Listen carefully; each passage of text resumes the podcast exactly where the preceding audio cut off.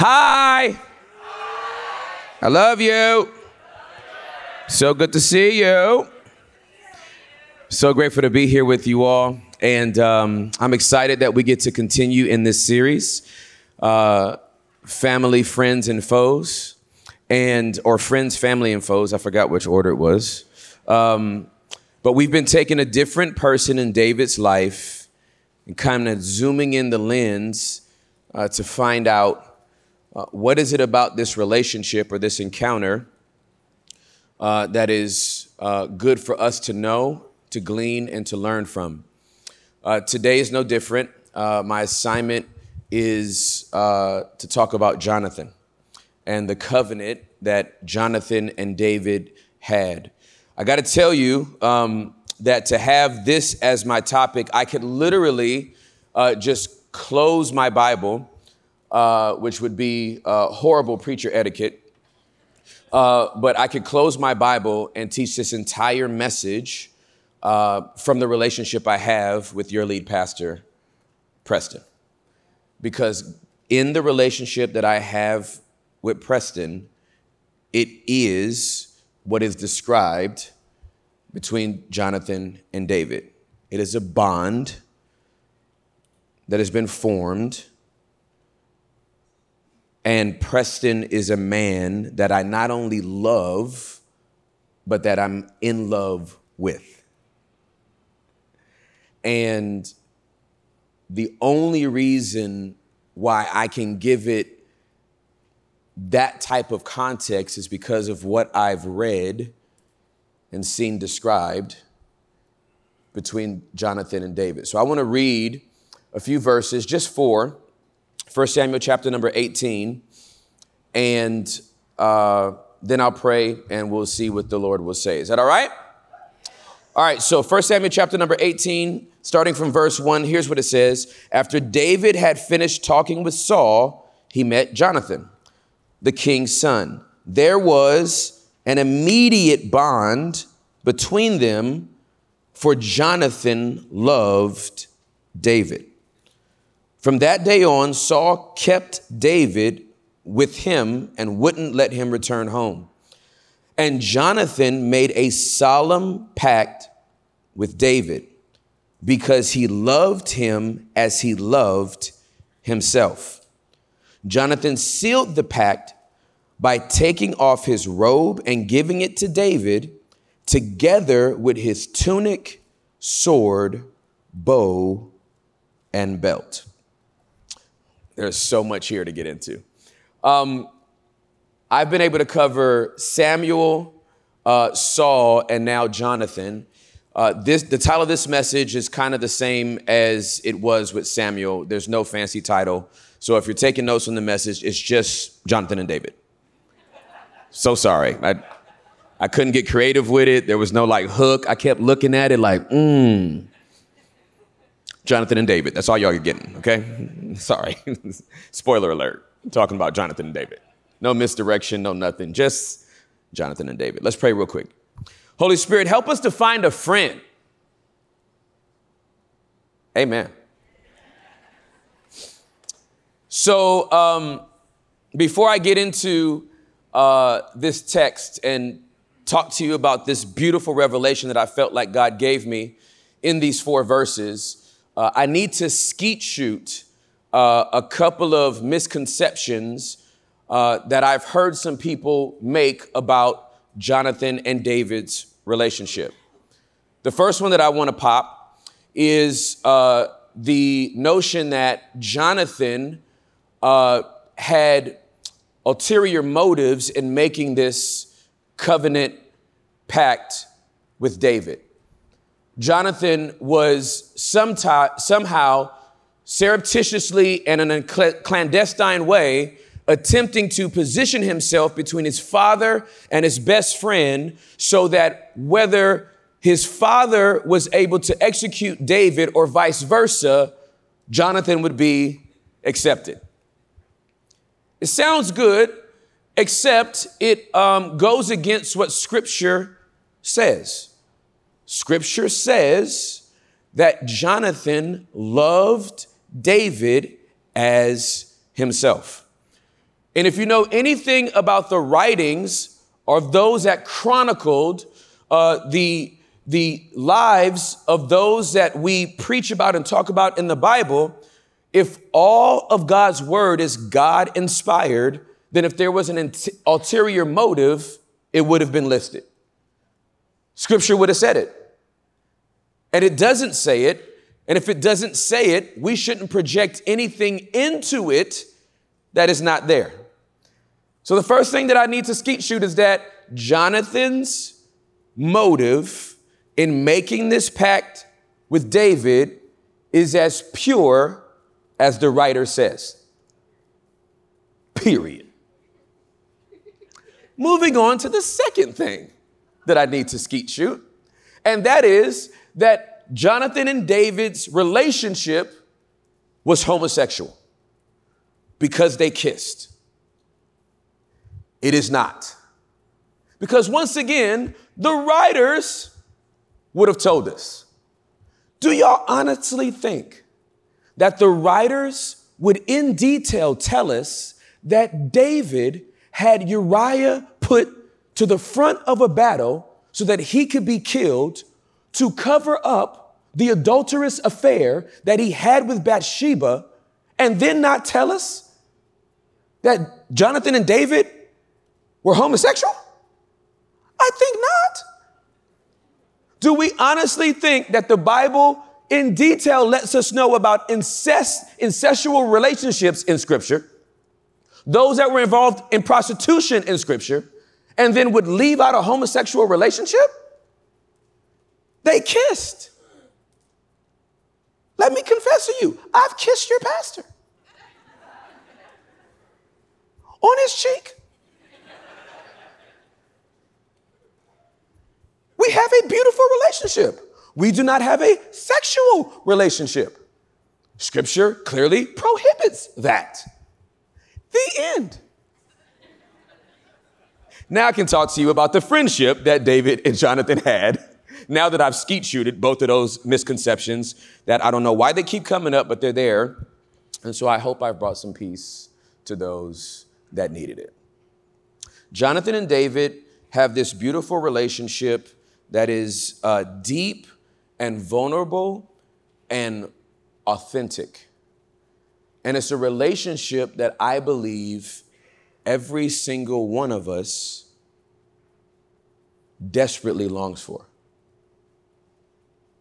We all want a friendship like Jonathan had with David. But I must submit to you, there's an expensive price to pay to have a friendship like that. Jonathan and David have this bond that scripture says was immediate. And Jonathan does something that is unprecedented. He steps into a moment with David and risk it all to say, I want to be a friend to you and you to be a friend to me. And I'm going to go through an extravagant process to prove it. What the Holy Spirit had me focus on is uh, the exchange that Jonathan made with David with what he had on. And so I want to go through these five pieces the robe, the tunic, the sword, the bow, and the belt. I want to tell you what they represent and what I believe Jonathan was communicating to David as he took those things off. But first, let's talk about what they symbolize on. The robe first. The robe identifies Jonathan. The robe that Jonathan is wearing identifies him. Don't think of a bathrobe, think of a royal robe. The robe signifies who he is. He is the king's son, he is royalty. And in wearing that robe, this is what identifies him from everybody else in this newly formed kingdom with his father Saul as the first king of Israel. The second thing that he has on is a tunic. The tunic is what covers him, it's what's under the robe. It would be like his shirt that he has on. And he has to, with this on, understand that this is what covers me, this is what keeps me protected. The third thing is the sword. The sword literally protects him. If he was to get into a fight in close quarters, that sword is his defense. It protects him. The fourth thing is his bow. And his bow is how he keeps foes at a distance. The sword is for close quarters combat, and uh, the bow represents the Old Testament gun. Amen. From Texas to guns. From Texas with love. Um, but he keeps his foes at a distance with the bow. That's what it represents. This is the weapon I use at a distance. And lastly, there is the belt. The belt is what held him, what supports him.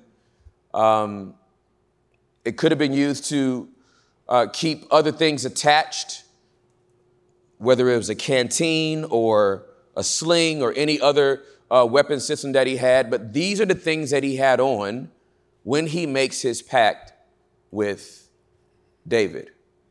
He has all this stuff on. This is what he wears every single day. Every single day that Jonathan wakes up, he puts on his clothes, he puts on his tunic, he puts on his robe, he gets his sword, he gets his bow, he gets his belt, and he goes about his day. Every single one of us has to do that. Every single one of us, every single day, gets up and in some form or fashion, we armor up in some form or fashion, we armor up to go throughout the day that we have to navigate our family, to navigate our jobs, to navigate the world around us. We put on something. Jonathan has this immediate bond with David. He wants to establish a dynamic covenant with David. And the way he decides to do it is by taking off what he puts on. In front of this man to show him how much he loves him. Now, this could feel completely awkward, intimidating. Um, Preston and I have often gone back and forth to say, I don't know which one of us is Jonathan and which one of us is David, uh, but we know that we're we're, we're those guys. But I don't know, maybe we're being humble, we're always def- deferring, like, no, you be David, no, you be David, and I don't know, whatever. I'm clear that in this relationship, based on the way scripture reads, I'm Jonathan. Because when I met Preston, the very first time I met Preston, I'll never forget it, it was a Tuesday night. He was a young adult pastor. He's preaching this message. I'm a nerd, so I'm on the front row. I'm looking up his nostrils the seats were even closer uh, to, to the platform than, than these are. So I'm sitting on the front row, I'm looking up his nostrils as he's teaching this message. And as these words are coming out of his mouth, I am literally like, how come no one has ever told me that this human being exists? I could not, like, I, I never identified with anybody that was a peer the way I identified with him just teaching scripture. And I'm like, I need to know who this person is now. So after service, I immediately ran up to him. I'm like, hey, bro, I want to meet with you sooner than later. Can we make that happen? And Preston looked over at Brooke and was like, yo, put it on the calendar. And so the next day, we were at the Cheesecake Factory for four and a half hours. And when I tell you, I completely got butt naked in front of this dude, emotionally, at the Cheesecake Factory in four and a half hours, and he will tell you it was one of the most overwhelming experiences of his life. I took off everything. I was like, robe, bow, belt, tunic, shoes, phone. Just, I took off everything. Because if you're going to establish a covenant relationship, somebody has to risk going first. You are never going to have a deep, meaningful, authentic, vulnerable relationship with anybody, always like, well, if you go, I'll go. Somebody has to risk it first. And I got to tell you, if you want a real deep relational covenant friendship with somebody, it's going to be risky. Because there is no guarantee it's going to be reciprocated. So when you put yourself out there, you're putting yourself out there with no ulterior motives because you don't even know if they're going to be reciprocal to you. You don't even know if the sentiment is the same. But I knew the very first time I met him, I was not going to wait until the fifth meeting to be like, hey man, I want to establish a real friendship with you. So I just told him everything up front. Then made it ridiculously awkward for him, not me, because at the end of four and a half hours of laughing and crying, I looked the boy right in his eyes and said, I love you. And he was like, I only love Holly. I only love Holly. I only love Holly. Cannot compute, cannot compute. He had no idea what to do with me until he did. And he reciprocated slowly but surely what I initiated. So I want to tell you what it symbolizes in Jonathan's connection with David to take off what Jonathan had put on. Let's start with the robe. When Jonathan takes his robe off, what he is saying to David is, I want you to know me. Not by what I'm identified as, but who I truly am. I don't want you to know me as the king's son. I don't even want you to know me as royalty. I want you to know me as Jonathan. On the days that I'm scared, on the days that I'm not feeling it, on the days that I'm angry, on the days that I'm petty, I don't care about this robe. And so, therefore, I disrobe because I want you to know me. Not by the identity everybody else knows, but by who I truly am. The second thing he takes off is his tunic.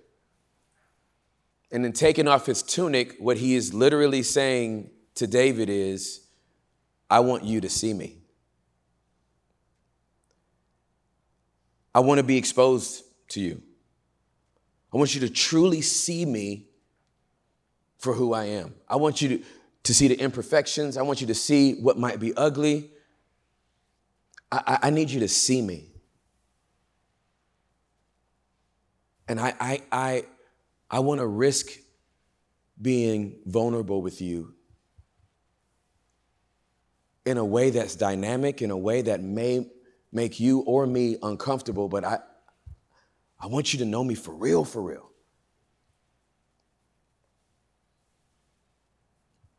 This is an expensive proposition.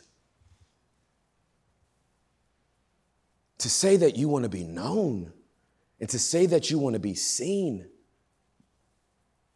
in a way that could put you in a bad light, yet you say, I want to step into that type of relationship anyway. Which brings me to the sword. When he takes off the sword, what he is saying is, I trust you to save me. I don't have to protect myself around you. I trust you to save me. And listen, not only do I trust you to save me from others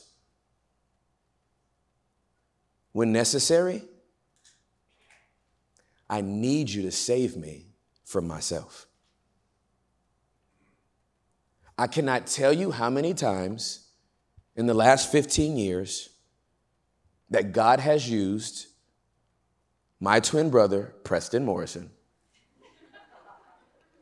Y'all know we're twins, right? We're, it's just fraternal. If you ever are squinting, like, I can't tell, he's taller. I have more hair. That's the way we tell us apart, okay? But I cannot tell you how many times in the last 15 years God has used Prez to save me from myself. There are some people that are alive today because Preston saved me from myself. There are people that still have their dignity today. I'm just being very honest with you because I have such a safe relationship with Prez that God has used him to save me from myself. And you know, Prez has that nice little rich baritone voice, which is awesome when he's encouraging you. It's frustrating when he's correcting you. Because he always corrects with questions, and it gets on my last nerve. And after 15 years, I know when I'm being corrected when he starts, because it all starts the same way. Hey, walk me through what you were thinking when you said what you said, how you said it to that person.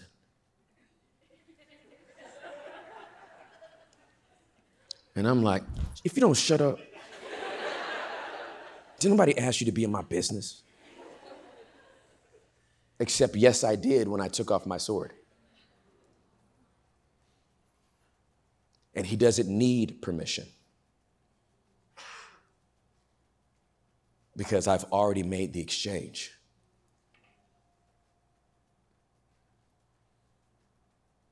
Next is the bow. Jonathan takes off his bow, gives it to David, and I think what he's saying is, I need you to be near me. I want you to be near me. I don't want there to be distance between us.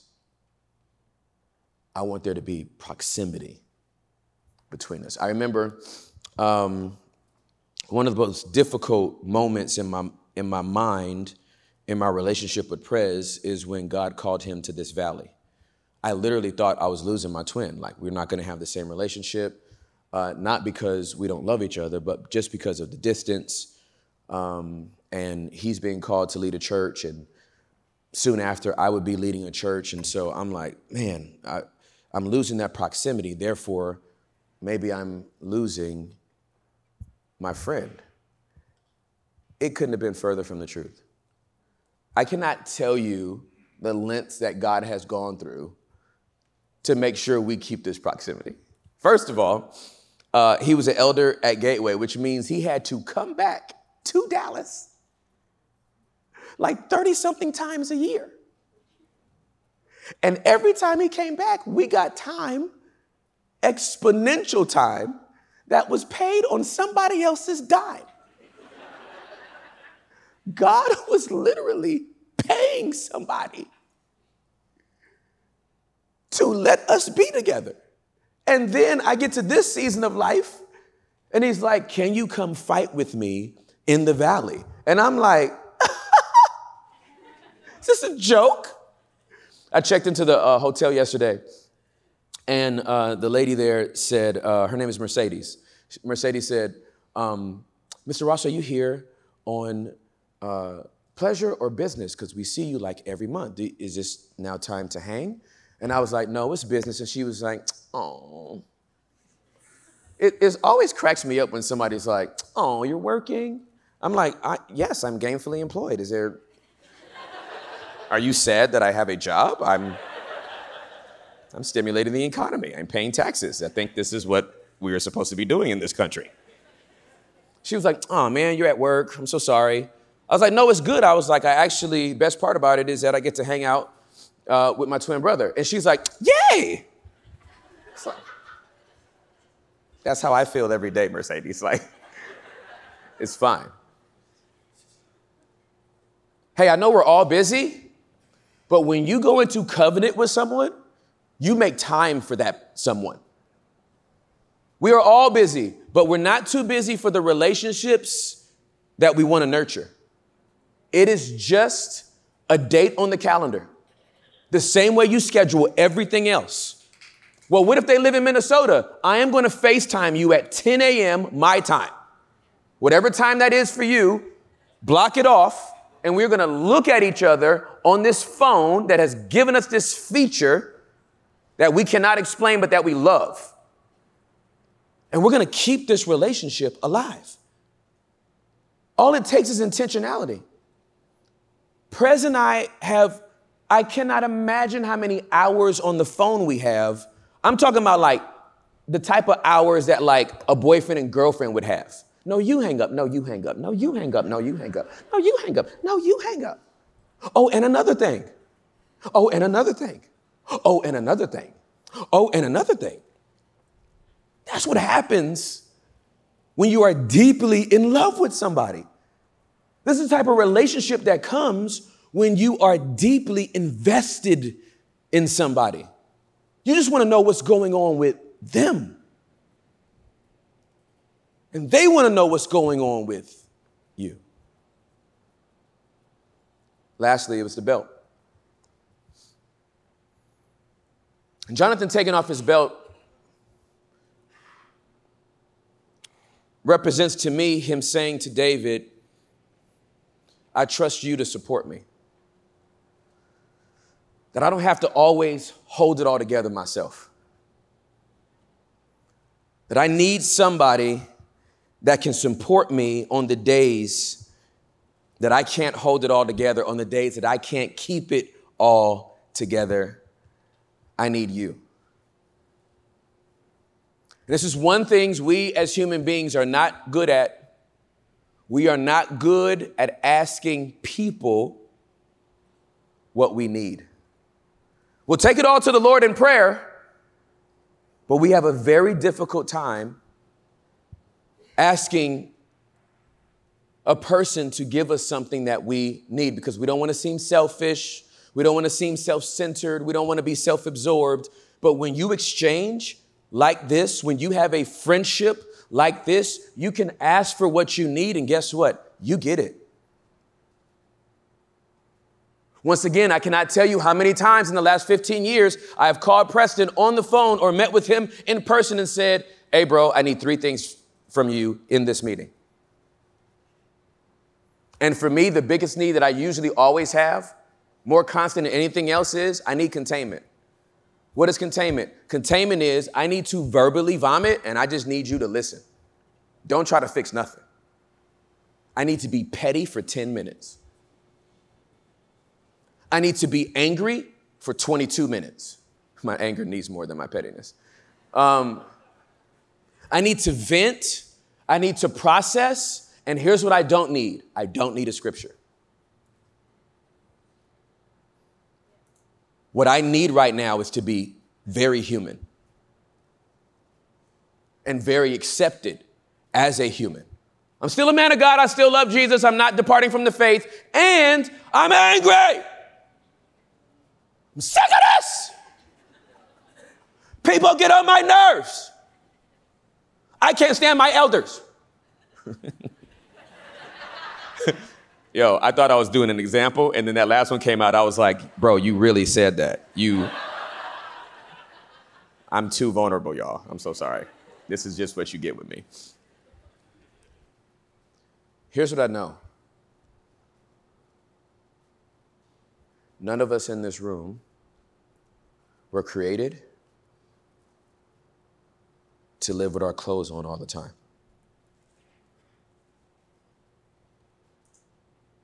None of us in this room were meant to live with armor on all the time. If you don't have a safe space to disrobe, you will ultimately pick an unsafe space to disrobe. You either take it off or it gets snatched off but it's coming off. Because we were never meant to live 24 7 covered up. We all need a place to be known and seen and saved. We all need someone to be near to. And we need someone to support us.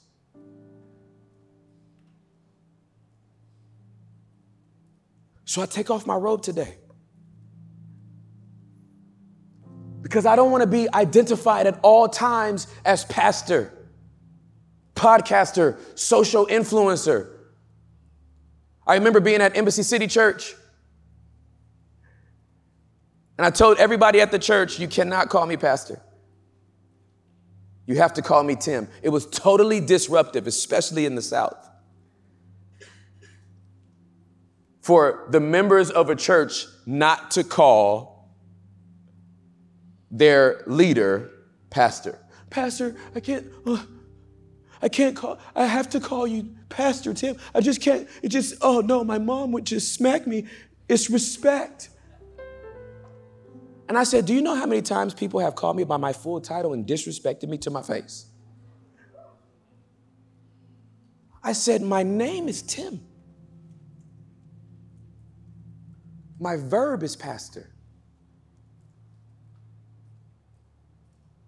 Pastor is what I do, Tim is who I am. I'd rather be known by my noun, not my verb. Never in the history of ever have I been in my devotion time with the Lord? And the presence of God enters the room, and God goes, Hey, Pastor Tim.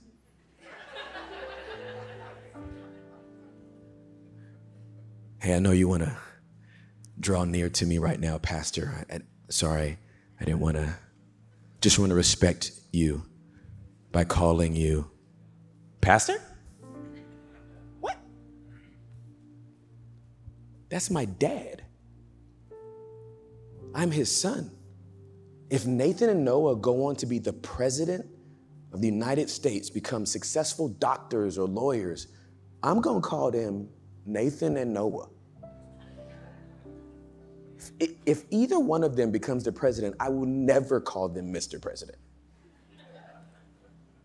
Why? That's my son who also happens to be my president, but that's my son. We don't, we weren't created to just have a robe on all the time. Do you mean you want to get through your whole life with your tunic on? You never want to be seen for who you really are? The safest moments of my life have been when I've been accepted in the ugliest moments of my life. It's an expensive price to pay. But you have never been loved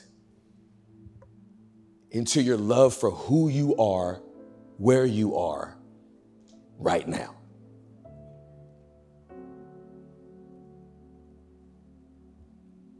I don't want to have a sword on all the time. I don't want to defend myself every single day. I'm grateful to have friends in my life that stand up for me and go, Oh, I know what you heard, but I know who he is. Oh, I, I know what you've said about him, but I live with that guy. I do life with that guy. And whatever you think you've heard or saw, here's the real story. There's nothing like that in the world. To not have to fight your own battles, but to have people that will fight for you. To have people that will draw near to you on your toughest days that will be present with you, that will weep with you, celebrate with you. Nothing like it in the world. to have someone that will support you. I know that there's seasons of our life I had to encourage myself. There was nobody there. There was nobody that believed in me. I had to do this all myself. That's that's motivational. And it's exhausting. I read in scripture that David encouraged himself. David had to encourage himself in the Lord. I, I know where that is in the Bible. I only read it one time. Well, it's lonely at the top. I'm doing life and there's a whole lot of stuff going on and it just gets it's just lonely. Not everybody understands. Well, that's because you haven't communicated it. It doesn't have to be lonely at the top. You just chose to go up the mountain by yourself. You don't need people like you. You just need people by you. Hear me, Jesus had three people with him on the Mount of Transfiguration. So I have Bible to dispel that it's lonely at the top. Jesus had three people with him in the Garden of Gethsemane. So let me dispel that it has to be lonely when you're going through the worst season of your life. Whether they're awake or asleep, at least they were present. And ultimately, Jesus in the flesh that's all he actually needed. I know everybody wants this. And what I also know is that everybody doesn't want to pay that price. Here's why because I know there's some people in this room that would say, I already did this, Tim, and I got betrayed. I did what you said. And they manipulated and it turned and it left me broken. I understand the risk involved with being vulnerable. What I would say is if you've had an experience where there's been somebody in your life that could not reciprocate the exchange you wanted to give, or perhaps they received it in one season and dropped it in another. My greatest encouragement to you is to process that pain and then try it again. Because there is someone who has been waiting for someone like you. Preston has done an elaborate job this year with helping us understand what it is to be a friend of God. My prayer with this message is that you would leave praying to your friend vertically about finding that friend horizontally. I love being a friend of God and I love Preston being a friend of mine.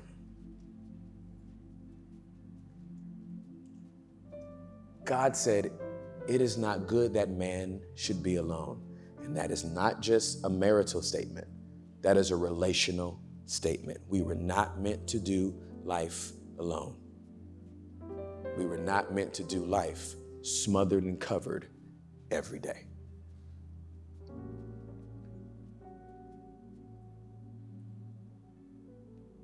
So I'm praying that every single one of us in this room find our friends. Would you bow your heads and close your eyes?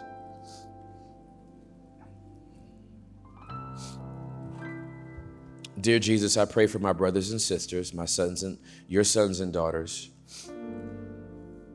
And I ask God that you would, in this time, heal hearts, change minds.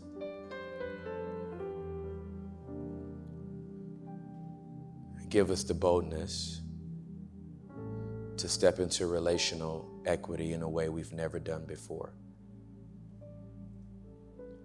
God, would you identify and highlight our Jonathans and our Davids? And would you give us the boldness to establish the relationships that last a lifetime? In Jesus' name.